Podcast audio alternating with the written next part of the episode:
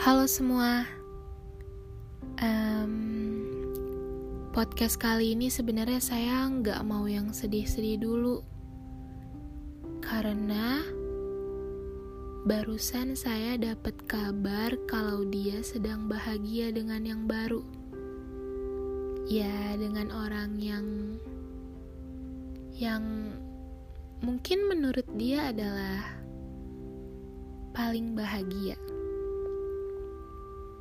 Kalau ditanya bagaimana perasaan saya, cukup saya yang tahu. Gak apa-apa, dia seneng, saya juga harus ikut senang. Saya akhirnya bisa agak sedikit lega setelah tahu ternyata dia udah bisa ketemu sama orang yang semoga ini bukan kali keduanya bikin dia kecewa. Saya jadi ingat suatu kejadian di mana dia nge-spam chat saya, terus ngeluarin keluh kesahnya, rasa sakitnya, rasa kekecewaannya. Karena pada saat itu ada sosok perempuan yang amat ia cinta melukai hatinya. Saya yang posisinya sedang sibuk mengerjakan tugas sekolah, jadi harus memberhentikan pekerjaan itu hanya untuk mendengar keluh kesahnya. Kenapa lagi?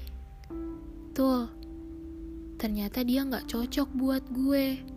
Gue nggak bisa sama dia yang terlalu ngekang gue. Terus saya bilang, hmm, ada dua kemungkinan alasan suatu hubungan itu nggak cocok. Satu, lo yang nggak pantas buat dia, dan yang kedua, dia yang nggak pantas buat lo. Aduh, pada saat itu dia uring-uringan gak karuan, ngebuat saya yang posisinya lagi pusing malah tambah pusing.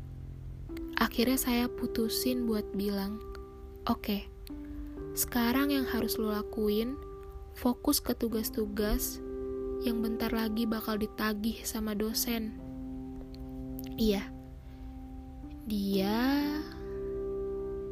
sedang kuliah semester sa eh semester berapa saya lupa. Ya udah, akhirnya saya ngelanjutin pekerjaan saya dan dia entah deh dia ngapain. Yang penting gak ganggu pekerjaan saya. Aduh si ribet yang suka ngangenin. Ya buat saya itu udah cukup. Buat saya memendam rasa yang sedemikian indah adalah jalan paling aman untuk dipilih dan mencintainya tanpa juga memiliki adalah jalan paling cukup. Meski kadang saya harus terlihat bahagia begitu tahu dia sudah mendapatkan orang yang tepat.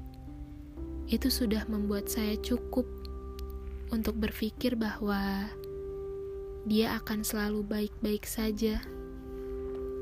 Jadi, mengapa sebagian orang hanya ingin memendam perasaannya saja? Sebab, kalau dikatakan, resikonya akan lebih buruk.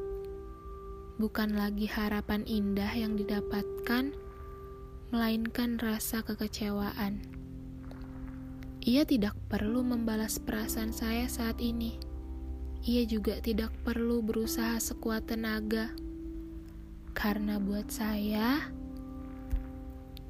Mendengarkan keluh kesahnya adalah perjalanan cerita paling mudah untuk saya ketahui. Karena apa? Karena dengan tidak saya baca pun, ia akan memberitahu sendiri. Dan jika batas mencintai adalah sebuah kepemilikan, maka rasanya semesta tidak adil. Makanya terkadang kita dibiarkan mencintai tanpa dijanjikan untuk memiliki.